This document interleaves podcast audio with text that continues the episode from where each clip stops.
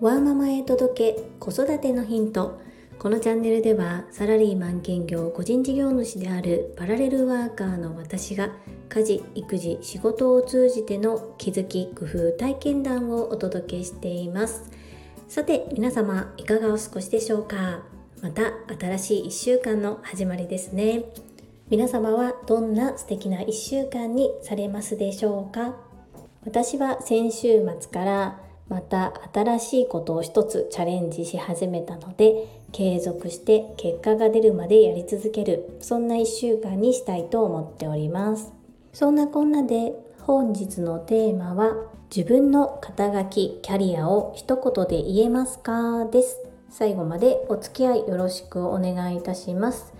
私はサラリーマン26年目のパラレルワーカーです。パラレルワーカーとは複数の業種の仕事をしている人のことを言います。そうです。この個人の活動は私としては2つ大きく分けて2つの事業を展開しており、それぞれに名刺を持っております。お料理教室関係で出会った方にはお料理教室の名刺。そしてお片付けの関係で出会った方にはお片付けの名刺をお渡ししているのですが先日困ったことがありました。どちらでもない方とお会いした時でその方は企業で勤めておられる方です。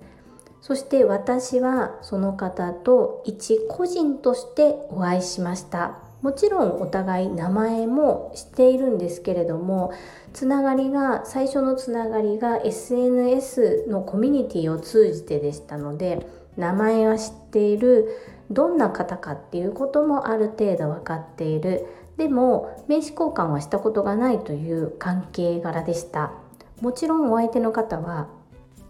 ご自身が勤められている会社の名刺でご挨拶をされます。では私はサラリーマン26年間サラリーマンとしてお勤めさせていただいている所属部門の名刺ももちろん持ち合わせています。ですがその会社の人としてお会いしたのではなく一個人としてお会いしました。一個人としてお会いしたはお会いしたんですけれども私は個人の活動は全てビジネスメームでしております。なのでホームページ各種 SNS それから名刺もお料理教室の方もお片付けの方も全部ビジネスネームでさせていただいてるんですね。この状態でどの名刺をお渡しして自己紹介するのかとっても迷いました。で結論信頼できる方だったっていうことで名刺3枚お渡ししたんです。その瞬間からこれってどうなんだろうっていうふうに思ったんですね。実は少し前からそのことについて考えていました。開業届を出す前も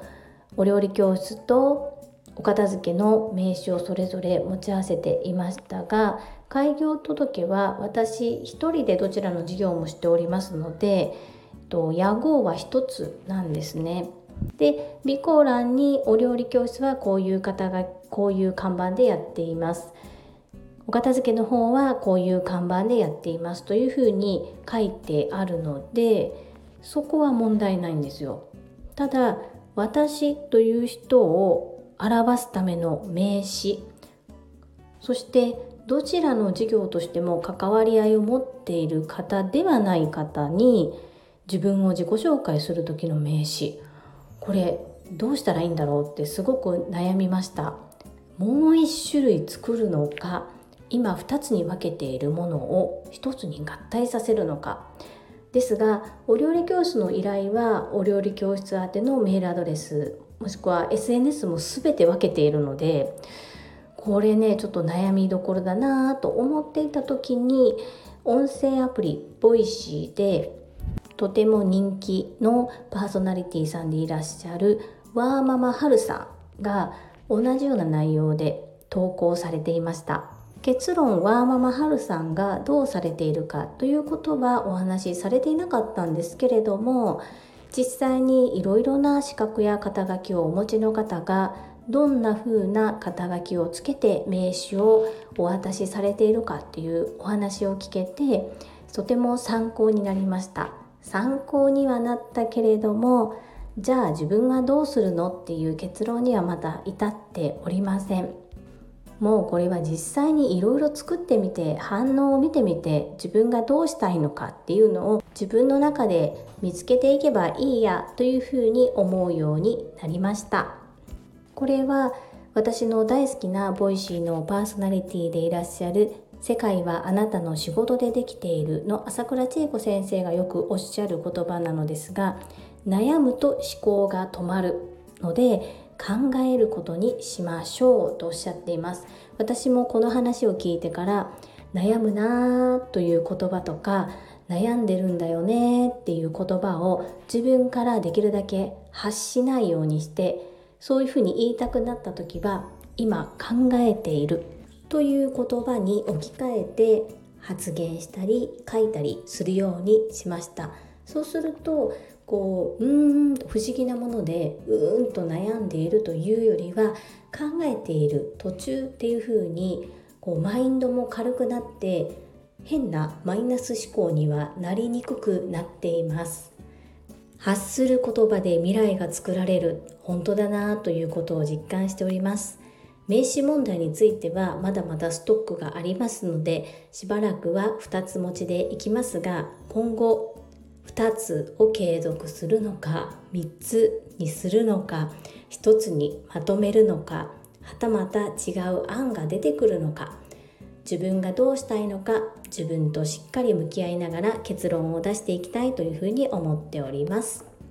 これからきっと私と同じようにいろいろな肩書きでいろいろなジャンルでお仕事される方って増えてくると思うんですね。なので今後どのような結論を出したかそしてまたどのように変えていったかっていうところもこちらで配信させていただきたいと思いますのでもし似たような考えでどうしようかなと思っている方がいらっしゃれば参考にしていただければ嬉しいです。